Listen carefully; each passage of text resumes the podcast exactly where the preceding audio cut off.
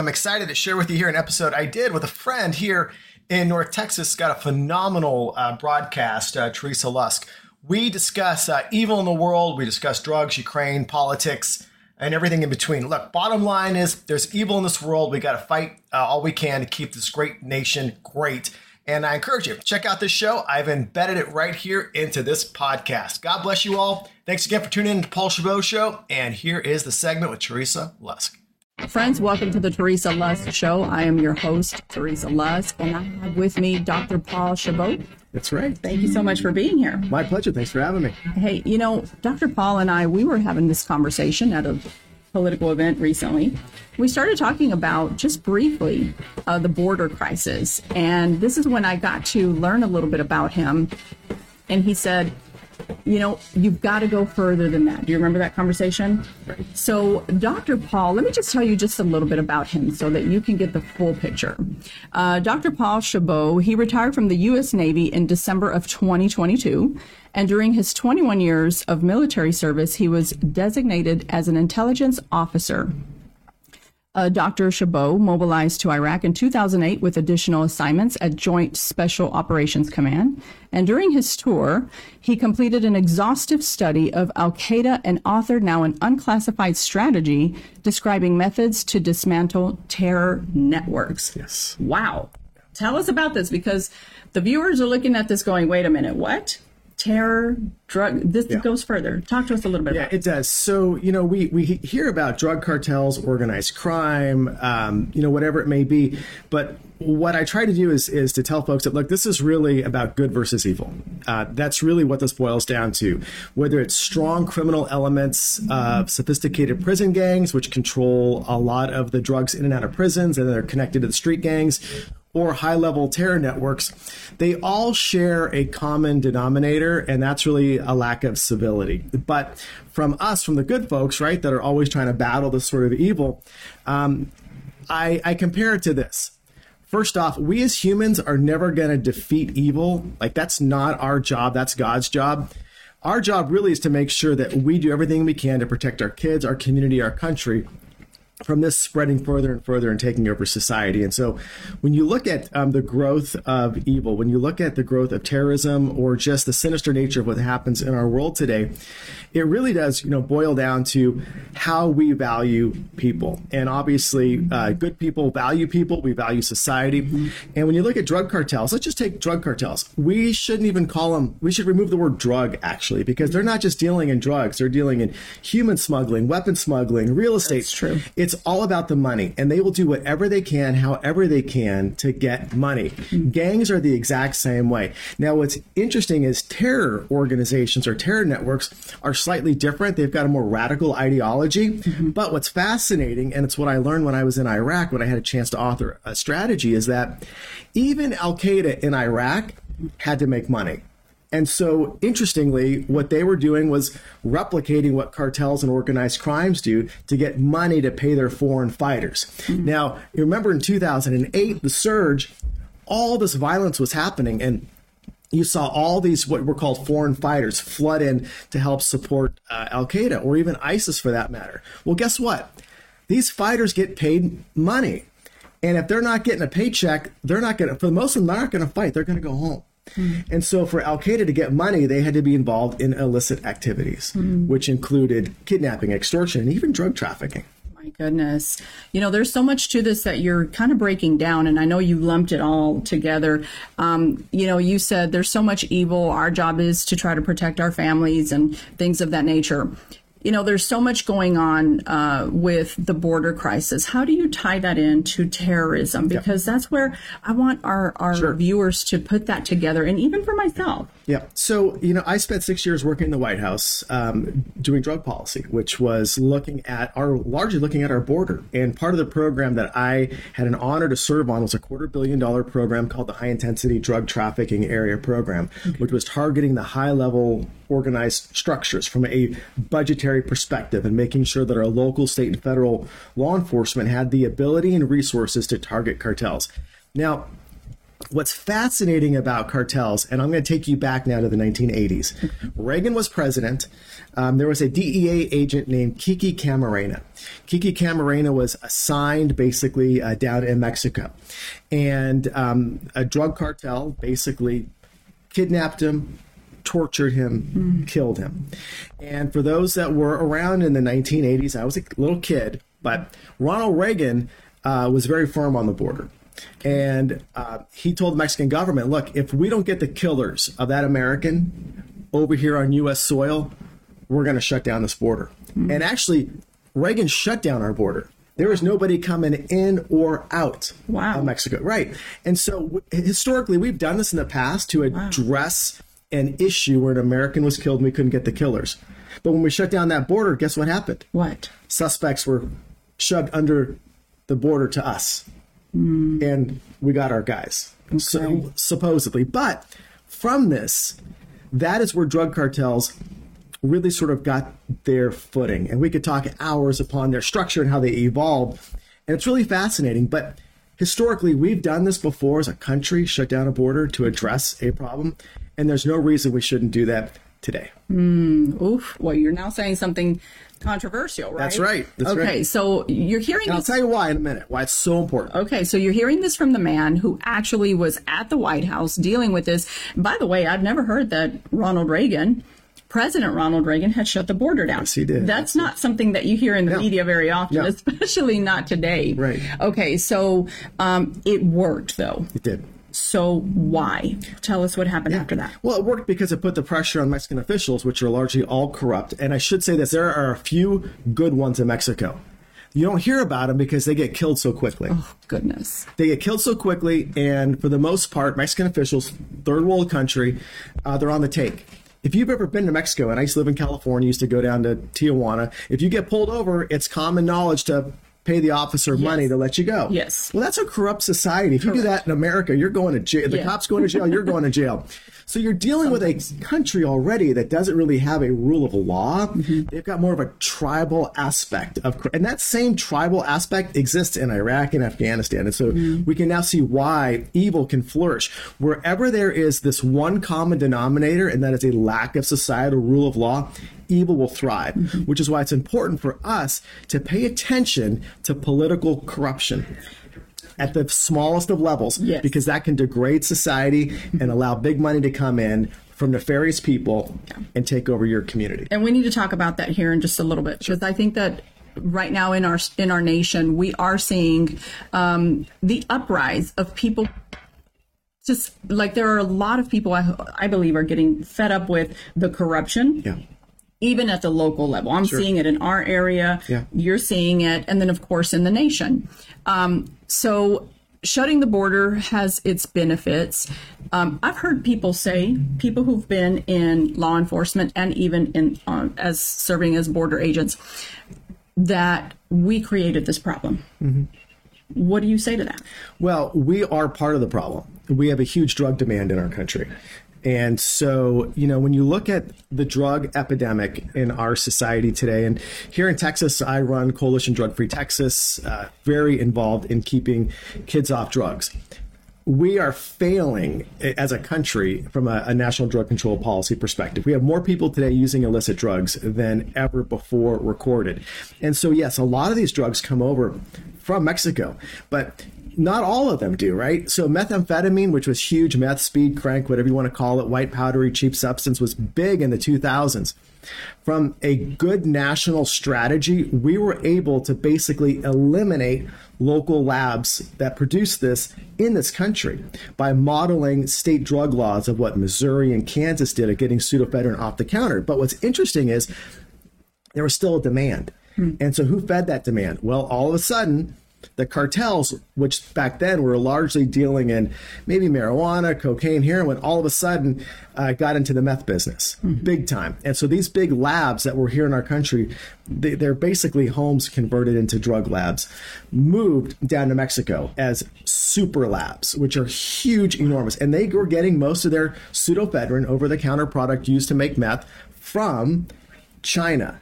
Uh, flying in bulk quantities illicitly into our country and then being trafficked south of the border to make the meth and bring it back up. So, if we truly want to address the drug problem, which will help reduce the gang problem, which will help reduce every other problem, we can't look at this as a uh, one shoe fits all. It's about education, prevention, treatment, enforcement, and recovery. We got to keep kids off drugs. We got to educate society why legalizing drugs is the dumbest thing we could ever mm-hmm. do.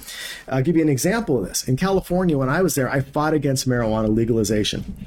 The marijuana legalization entities, largely funded by George Soros, Open Society, have pushed for outright open use and no matter what. Now, how they tricked the voters in California was they said, look, if we legalize marijuana, we're going to do away with the black market if you look at what's happened today, they basically legalized marijuana in California. The black market is thriving. In fact, you've had cartels that have moved from Mexico into California, mm-hmm. into the national forest, into their production. They have opened up a Pandora's box, and we need to not replicate that across the Interesting country. what you're saying, because I think a lot of people that even that I've spoken to and, and heard uh, speak on this they do think, of course, those who vote for it, they do believe that if you just legalize it, the problem will yeah. become less. But you're saying no, it won't. No, it doesn't. And the examples are clear. Colorado legalized marijuana.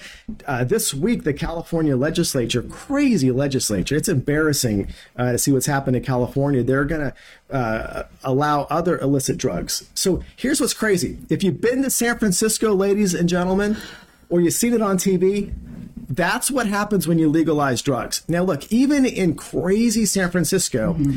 they just last year or last, sorry, last week put a lot of police on the streets trying to get all these druggies off the streets. What we need to understand is all the homelessness issues that are happening, most all of it is connected to substance abuse. And when you allow free drugs to flow, mm-hmm. what we have to remember is people who are addicted to drugs are not the same person they were when they were sober. Absolutely. That is such a sad thing. I'm so glad you brought that up because there are, and if you pay attention to social media, I mean, guys, come on, y'all have seen the videos of these people literally strung out, trembling, yeah. shaking. It is some of the hor- most horrific images. Yeah, absolutely. I actually had to unfollow a page because at first I thought this is an interesting story, whatever, but it became to be so much to just watch the reality of what's going on. Yeah. In addition to the drug problem, though, there are also some mental health issues Absolutely. as well. That I think that um, the priorities of our nation, if we could get some mental health funding yeah. as well, and I know it's a big, huge problem, but I think if you get the right uh, minds and uh, those experts. Uh, together, maybe there could be some something, some movement for it. But you said something that sometimes people don't agree with um, because you said it's not just a drug problem, but it's a demand problem. Sure. It's a problem that people, you're not going to sell something if people don't want it or need it. So I was thinking about this the other day. What about um, the the anti drug education? When I was a kid, yeah. I suppose we're probably around the same age, somewhere around there. Um, what you constantly heard the anti-drug yeah. uh, trainings. Right. What happened to those? So two things happened. Uh, well, I'll tell you the primary thing that happened is those that want to legalize drugs. Um, went to war against our anti drug messaging, largely funded by George Soros and others which believe in open society. Mm-hmm. And I was ignorant to this. I was in law enforcement in California, worked narcotics. I didn't understand any of this until I went to DC. And I worked in both the Clinton and the Bush White House, albeit as a Republican. But back then in the Clinton White House, worked for General Barry McCaffrey. That era of Democrats, even Joe Biden back then, was against the very things yeah. the Democrat Party today yes. is is outright pushing. And I think it's also a failure on the Republican Party to really address this head on. It's so simple. Um, when you look at the mayors of San Francisco or LA, they are finally going, yeah, we've got a problem in our cities. Why are more people moving out? I run a company called Conservative Move, largely helping folks move out of blue states to red states. But why are they leaving? They're leaving because the states that they're in, in California or, or parts of uh, Oregon, Washington, Seattle, Portland, New York, it's a disaster. Mm-hmm. So families are moving. You can't hire police in those cities, but it's not just happening in blue states. It's happening in red states in blue cities. Here in Texas, Austin is a complete train wreck. Yes. yes, I was there uh, not too long ago. Um, let me ask you a question about the George Soros deal Yeah. because you know a lot of, I think a lot of people one of the goals here at the Teresa Lusk show is to educate educate educate. Yeah. And I've heard a lot myself of the George Soros Please explain that just a little Yeah. bit, and how do you know it's true? Like, where, where do you, Yeah. how do you point back to that? So uh, I didn't know who George Soros was until I went to work for the White House, albeit in a Democrat administration under General Barry McCaffrey, who was the White House drug czar. He was also one of the youngest four-star generals, famous for um, his tank efforts in um, Iraq or Gulf War One, if you will, and I think a phenomenal um, director of Office of National Drug Control Policy. I learned through him and his staff and the efforts. I watched the George Soros entities, the Drug Policy Alliance, and others that he funds because his vision is about open is about no borders. It's about anything goes. And so you know i've got some libertarian friends god bless them. But the challenge is is when you allow people to pretty much do whatever they want it impacts the innocent people all around you. For sure. and so we don't have the resources. Um, like we run a youth anti-drug coalition here in McKinney, small. We run a state one. We enjoy doing it. But when you look at the money and the lobby, there's hundreds of lobbyists now that are on you, our Capitol Hill that are out there promoting marijuana or drug legalization, and they go to door to door to door to all the congressmen and senators. And who's doing it on our, our side? Well, maybe one or two lobbyists we have against a whole army of others, and it's all about the money. Yes. If you want to follow the money, when I ran for Congress in 2014 in California, um, I was a Republican nominee facing up in one of the most targeted seats ever uh, in, in that area at the time.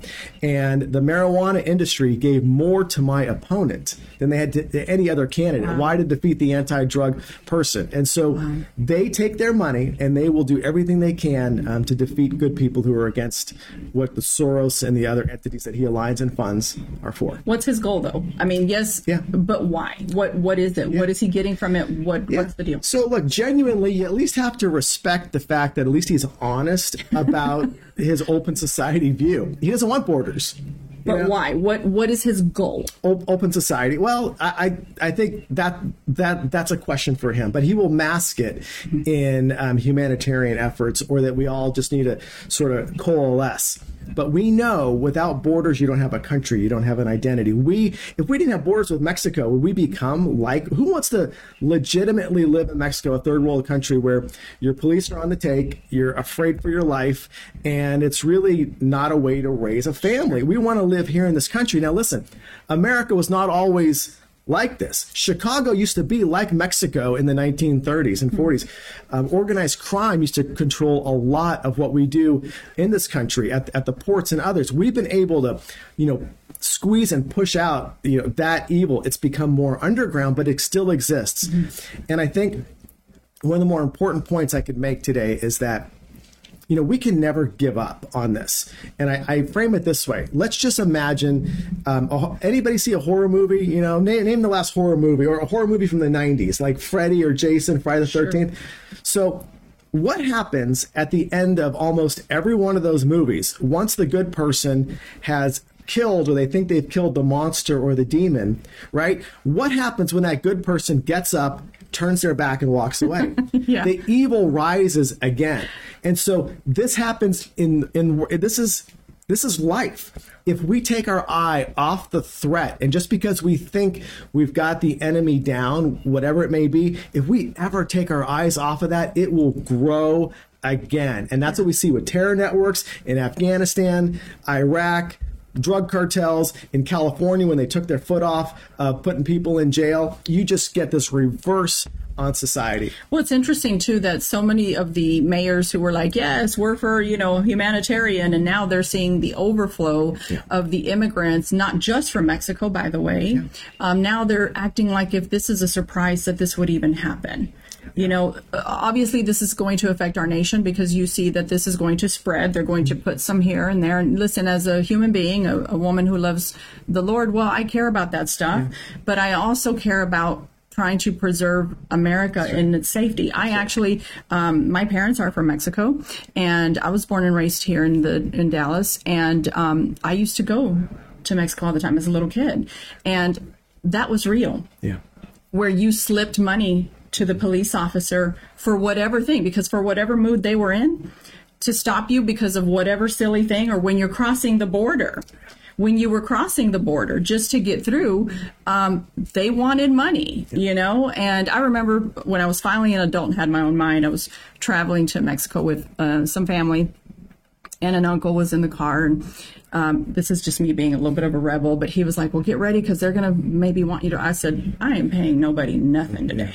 I mean, that would have been trouble for me. That's me. right, but that's but right. for real, I mean, it, it's it's that frustrating. So you talk about Mexico being a third world. I remember even going to Mexico with my because my grandparents had a house there, but my my grandmother was an American citizen, so my grandfather worked here.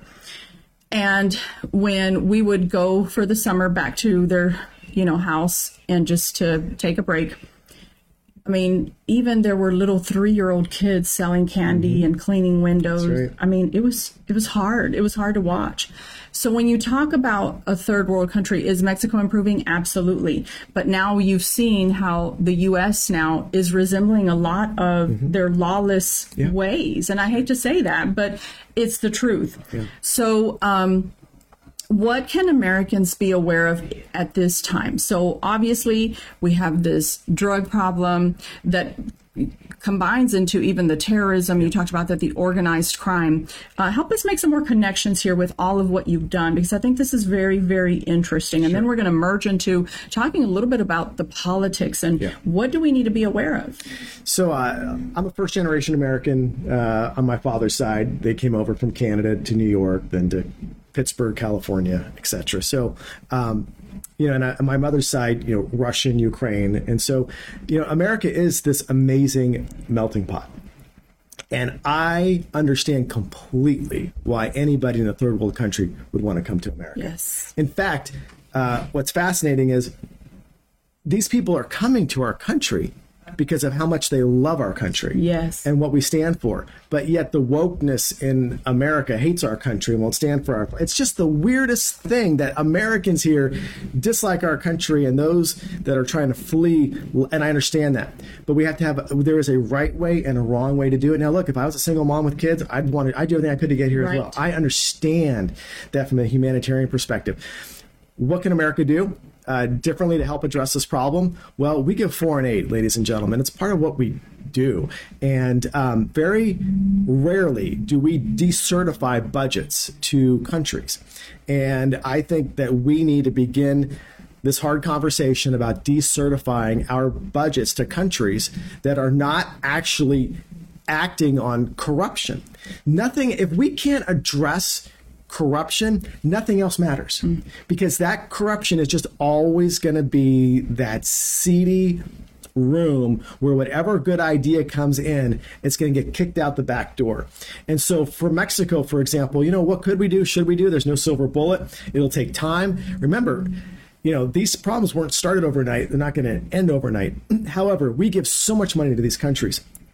We need to have strings attached. And these strings attached must address how are they rooting out corruption good. and start small and look at who your good local police chiefs are before they get killed or the reporters out there before they report on a cartel and end up getting killed Yeah. we can do better and we're not Yeah, and sometimes you, the the good people don't even have time to be the leaders that they need to be. look, Mexico's a beautiful country, Mm-hmm. right? I mean, if you imagine just North America, uh, it's a beautiful country. If it wasn't a if it wasn't a third world hellhole right now because of what the cartels have done with corruption, you wouldn't have people fleeing. You probably have people from America going down there to go mm-hmm. live in Cabo, San Lucas, or Puerto Vallarta, Mazatlan. It's beautiful. Mm-hmm.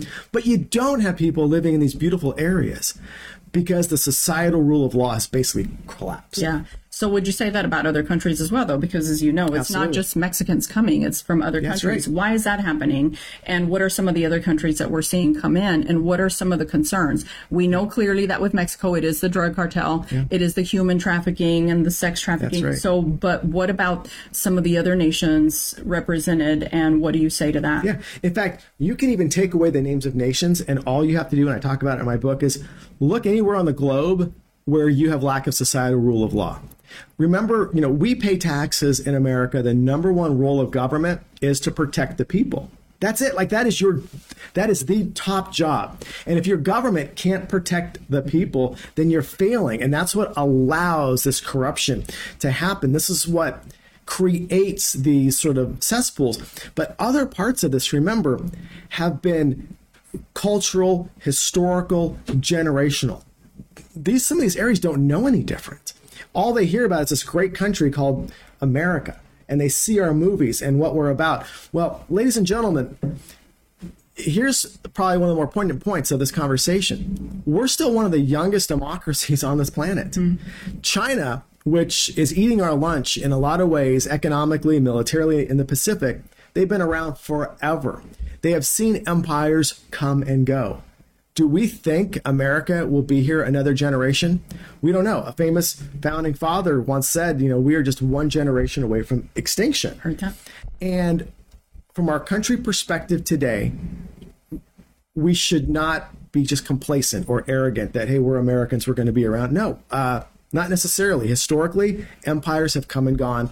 China has seen that. Historically, um, we need to right our ship because we're not doing very well as a country. Well, and you see that now, and I think that's the goal that we don't do very well. Yeah. So let me ask this very honest question because we've had um, many prior administrations who were very pro America. Yeah. Were they not doing their part in fighting some of this? Because do, do we not have to take responsibility? I try to be very objective about many things, really as, as much as possible, right? So we have to ask those honest questions. I'm so glad to hear about President Ronald Reagan. Thank God. Yeah. But that time's come and gone. It has. So now we have other administrations, what part did they play and are they really intentionally playing a part? I can tell you, I don't believe President Biden's doing that today. But what about the prior uh, administrations? Can you talk to us a little bit about that? Because yeah. I do hear a lot. See, you've got to understand that there are the very cynical individuals who also served our country and they have a really bad taste in their mouth and they, you know, they don't like, um, they feel like there is a an agenda mm-hmm. and the agenda is to divide. No matter what you do it doesn't matter. But is that true? And what have our prior administrations yeah. done? It's even simpler than that. It it really comes down to personal experience to be able to lead. If you're going to go to war you're not going to take somebody fresh out of the academy to lead your troops and you're you're going to want the most experienced person who understands not only your own resources but understands your adversary and so from this, we need to elect people that are truly competent, understand not just themselves and our country, but our challenges as well. And usually that boils down to personal experience. We lack that in politics here. In fact, I jokingly say that, you know, most people who run for public office are narcissists. Mm. Uh, and most good people don't want to run for office. Mm. Many good people can't get elected in office today because they won't do the things that are required of them to get the money to be able to get elected. And then from that, it's a good old boy, good old girl network uh, in the system today. Now, there are a few good people that are out there. But America can be so much better. The problem is we keep electing people based on a postcard or a yard sign, and we're and that's all funded by PACs and special interests and lobbyists. And you could you could literally elect a monster because that monster has been uh, elevated to look like a celebrity mm-hmm. to all the voters, and that that happens because of money. And I've seen it time and time again in elections and federal level, local level, and when I ran here for office in Texas last year. Oh my God, Texas, you've got a problem out here. When, you, when your grassroots out here are furious across this state because there's a, the establishment in Texas, the political action committees and the lobbyists basically control the agenda. Texas is a great state, but I tell you what, um, the grassroots here are, are furious right now, and, and for good reason so. I believe that. I believe that. I see a lot of, of uh, ruffling of, of, feathers, and, and people are upset about all sorts of things. Sure. It's, it's hard to watch, to be it honest is. with you. It's hard to watch because you think, hey, we're all on the same side, especially when you're on the same side. You know, we're all on the same side. So, looking at the 2024 presidential um, election coming up, as you saw, I'm sure, that um, the border crisis, and we can tie this back to anything else you want because obviously sure, you're sure. the expert in this, um, wasn't talked about. But we can't ignore that because I think that our country is very vulnerable right now. So what? Why is this happening? Why would? And I know you know. Yeah. What is your perspective on why is this current administration ignoring this need? For our borders and for everything else because I think it all ties together. And I'm no expert, but terrorism, hello. Yeah. it's tied to that. Even gangs, by That's the way. right. So talk to us a little bit about that. What's the tie-in, and why is this administration not doing it? So I think two things. One, there's the boiling the frog analogy that little by little, as you do incremental changes, most people don't pay attention. And I think that's true, unfortunately, and that's how I think the radical left, especially the wokeism, has pushed uh, so much so far. But um, I think that when we take a step back and we look at you know why isn't the Biden administration or another administration doing certain things part of it is they don't know. They don't know how they don't know how to address the problem. They have incompetent people that are elevated to these different secretary roles these leadership roles that are based on largely political donations or friends or connections and not actual real world experience i think that's what is is so critical but the other part of this is you know if you've been to washington d.c and you've seen the uh, vietnam wall huge wall of americans that lost their lives over a war that lasted many years um, there's close to 58,000 names that are inscribed on that wall of Americans. Well, we lose more than twice that every single year in this country just to substance abuse. Remember how outraged people in the 60s were about you know, the military conflict or people dying? Where's the outrage today of 120,000 Americans dying every single year because of drugs? What's the goal of terrorism? You know, they want to kill a lot of Americans. What are drugs doing? Drugs are killing more people than terrorists are. Hmm. And if we can't even address this domestic problem of youth drug use in our schools, which is rampant, I mean, it is absolutely off the chart. Mm-hmm. And you see failure after failure after failure, not only in blue states, but in red states. Here in Texas, the number one biggest challenge in our public schools is that many of them don't participate in basically a free survey called the Texas School Survey. It's a state-funded survey that Texas A&M University administers. It's a confidential survey that uh, basically um, uh, uh, allows kids to fill out a confidential survey about what they're seeing or hearing on campus. Not just drugs, but you know a lot of things. Most schools don't do this survey. It takes a few seconds to do. And the reason they don't do it, let's just be honest, the reason they don't do it is because that survey is going to come back as public record and it's going to show that guess what? Your school's got a problem. Well, guess what? Your school does have a problem. And so does every other school in Texas. Yeah. So we've got to require look if we're if we're sending our kids to state schools state tax dollars we want to make sure that they're being safe. Mm-hmm. And we should at least mandate that it okay we're going to require data because you can't fix a problem unless you acknowledge one exists. Right now we are literally flying blind with our kids and what we do know is that they are dropping like flies from fentanyl. Here in plano i think you've had four kids die in the last year from fentanyl. At our anti-drug uh, meetings here at drugfreemckinney.org we've had two parents show up already that lost family members to fentanyl. So here's the problem. Why are we not outraged at that? Yeah and and I think it's it, it's a lack of leadership overall to address the issue, but sadly, also we've gotten numb to it. That I, I agree with that, and also it's a media problem because if you watch the media, um, mostly conservative uh, news outlets, I think they are reporting the fentanyl issue, but you're not seeing the liberal media report it. And this isn't to pick on them, but the truth is that this needs to be this is a a humanity issue. It should be reported because it is a humanity issue. Um, so anyhow, so that's very interesting. So your book here, let's Eternal Battle Against Evil. This is your heart's, you know, mission right now. Talk to us a little bit about the book and how can it help our viewers? Sure. So uh, yeah, when I was when I was working on my doctoral dissertation, um, it was on organizational resiliency within the Arellano Felix drug trafficking organization, and how we first started our conversation today, I talked about Ronald Reagan shutting down the border uh, uh, because DEA agent Kiki Camarena was tortured and killed in Mexico, and we didn't get the killers back right away. Well, that organization that was largely responsible for his killing evolved into what became one of the most brutal drug cartels we've ever seen, called the Arellano Felix Drug Trafficking Organization. now, they are not in existence today but somebody took their place. They always do. But my study of the Arellano Felix Drug Trafficking Organization in the early 2000s identified for the very first time ever resiliency characteristics. We've got to respect the fact that they continuously adapt. All drug cartels do, terror, hmm. because they're always preparing for one thing, and that's failure. So, for example, Wow. they don't just flood drugs across our border in vehicles.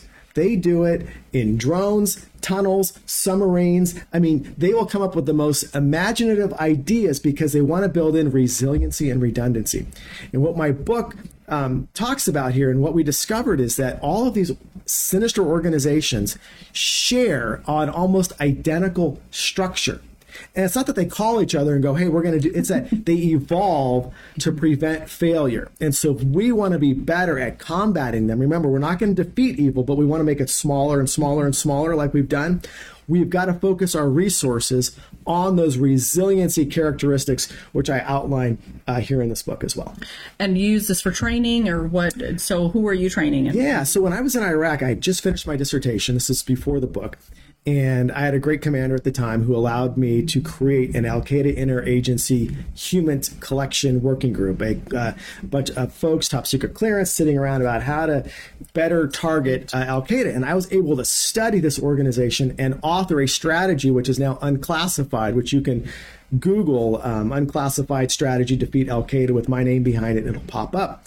And what it shows is that yes, if you want to help shrink the enemy, not we got to stop talking about defeating it because we can't. You can't defeat an ideology, right?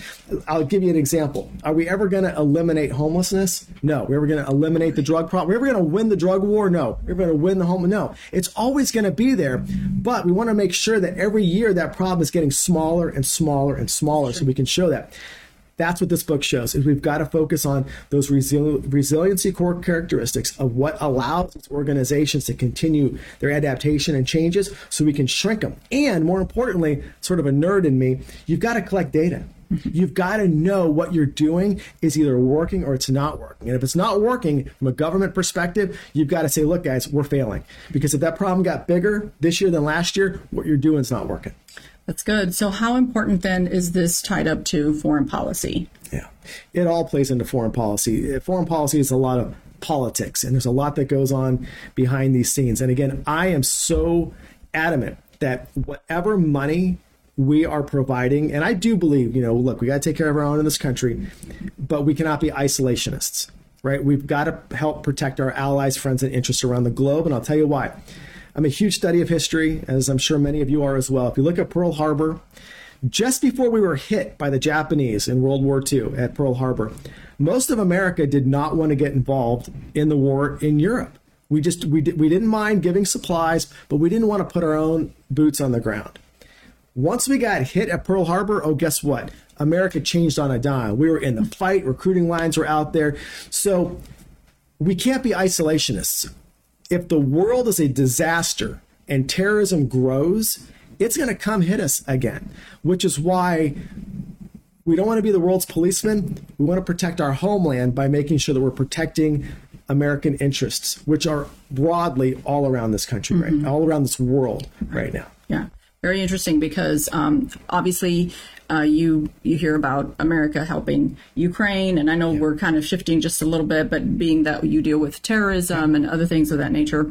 Um, Can I say something on this? yeah, please. You know, um, I, I, try to read every news source that I can. Good. And, and I even saw Bill Maher in concert uh, this past weekend. He was hilarious, by the way. He he attacked both conservatives and liberals. Yeah. In fact, he says he's a he's a classic uh, liberal. He can't stand the woke ideology, and, and he's got good arguments on, on both sides. You know the the challenge of what we have, and I, I grew grew up watching um, CNN, Wolf Blitzer before there was a Fox. When you know it was just it was it was that. And I evolved watching Fox News a lot, and I still like Fox and Newsmax and all these others.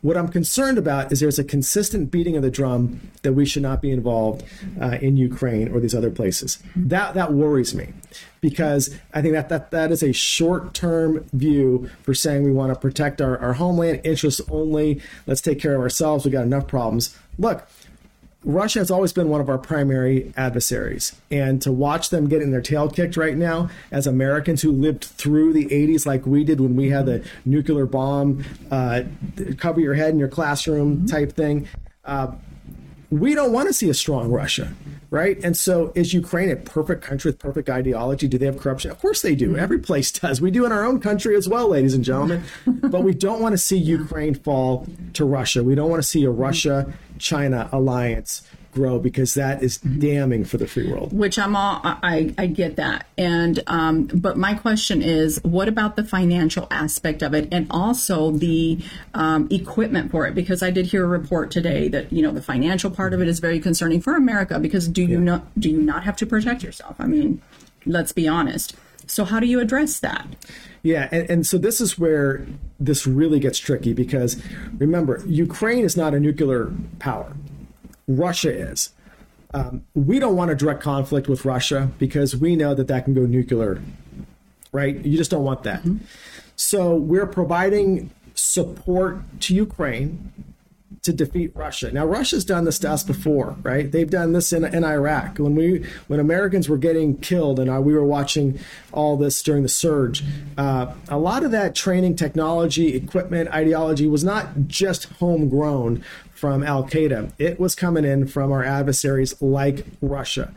Now, that's where the political intuitiveness from a military perspective is so critical in this, in that we don't want to have a direct conflict with Russia, but the last thing we want to see is for Russia to conquer Ukraine. And history, history is pretty clear. Uh, evil doesn't stop, right? And you don't give in to evil because they will keep taking those inches. Imagine if they conquered Ukraine. What's next? What is, and then at some point, this, this a problem becomes so big that it is virtually unstoppable. If it wasn't for America intervening because we got bombed by Japan, had we not truly entered World War II, Hitler would have conquered Europe without a doubt. Imagine today that world. Because eventually, had we remained isolationist during World War II and not been bombed by Japan, Hitler would have won all of Europe. He already had conquered everything except for Britain at the time, and Britain was on their heels. Britain couldn't have survived without supplies from us. Had we not intervened, Britain would have fallen. Mm-hmm. Nazi Germany would have spread. And do you think they would have stopped at Europe or would they have come for America? They would have come for America. And then you got Japan on one side of the Pacific and uh, Germany on the other. Really good uh, show out there that I watched called Man in the High Castle. You know, it's a it's, it's a play on of what would have happened had Nazi Germany uh, and Japan won the war. Fascinating to think that the reason we are where we are today, and it's because we were attacked at Pearl Harbor, which God works in mysterious ways, but we have got to see ourselves as the light in this world, and we've got to fight evil at every single opportunity, whether we like it or not. Sure, and I think that's that's being heard, but it still doesn't address the question that Americans have, which is the funding and the the um, the military equipment and everything that's needed to defend America, should we be that vulnerable? That's a question that I think a lot of people who are pro Ukraine and and you know sure. um, bring up all the great points that you have, and those are great points. But how do you address the finances of it? How do you, you know, what do you say? Because yeah. I haven't heard anybody really give a great explanation of that. Yep. So it's it's first off, we do a poor job uh, in budgeting and spending money in this country anyway. If you look at all the pet projects of where they earmark money in Congress, we could be doing a hell of a lot better in this country. Our overall military right now is depleted. Uh, if you look at the Pacific, forget Ukraine for a minute. Right now, uh, China is eating our lunch out in the Pacific.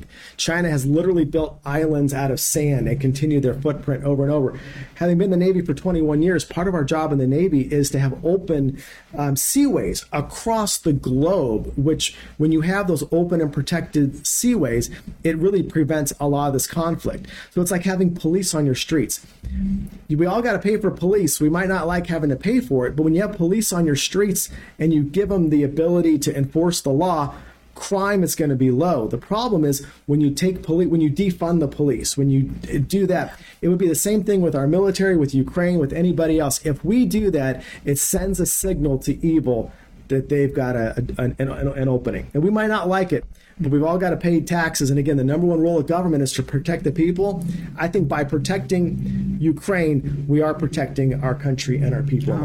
Could uh, could this uh, current uh, administration be doing better on that, or could the next the next president next president fix that issue?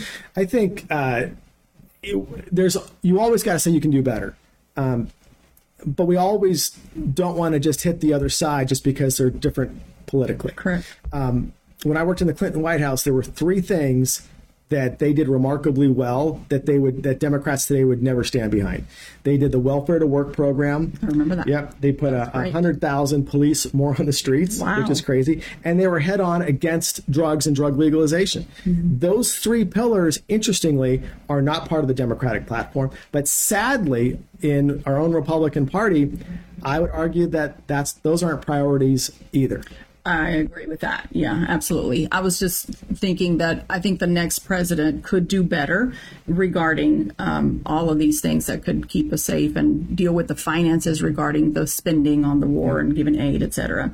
It's been great talking with you today. So, for those of you who are watching, you could get a copy of his book, Eternal Battle Against Evil. Where could they get the copy? Uh, anywhere. It's on Amazon, Barnes and Noble. Uh, just Google uh, "Eternal Battle Against Evil" and uh, grab your copy there. Oh, by the way, I should say there is a warning on this this book at the top, and uh, th- this book is not to be meant uh, to lay on your coffee table around kids. And the reason is this is a a book that shares the evil of what we're up against, and so there are very graphic images of what evil does to people. And the reason I put this in there is because you know, we live relatively safe here. Right, We- especially in our area. It's hard to imagine this, mm-hmm. but when you see what evil can do, lack of empathy, and how they just tear apart good people in society, it makes it real. And my point is, this has been on our doorstep before from an evil perspective. It can be again, and it's why that that evil monster at the end of the movie, we can never take our eye off the ball. We've always got to stay on target to protect our good. homeland and our people and our values. That's good. And how can people reach you? Yeah, so uh, geez, just uh, you know, follow me on on, on Facebook, uh, Dr. Paul Chabot, Dr. Paul Chabot, or Paul Chabot for Strong America. I also have my podcast uh, there as well, Paul Chabot for Strong America. Awesome. It's been such a pleasure talking pleasure. with you. We talked about so many great things. And my friends, there you have it, Dr. Paul Chabot. Uh, I think this was such a rich episode where we got to hear a lot from an expert who's been there, done it. And sometimes you just need to hear the hard things from people that have actually done it. I think there are a lot of opinions roaming around, but you need people who have experience, just as you said. So thank you so much for coming on. My pleasure. Thanks for having me. My friends, God bless you, and I can't wait to see you again.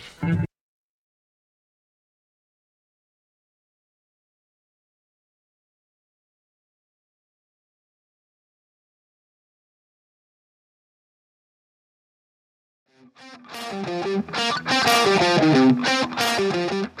you.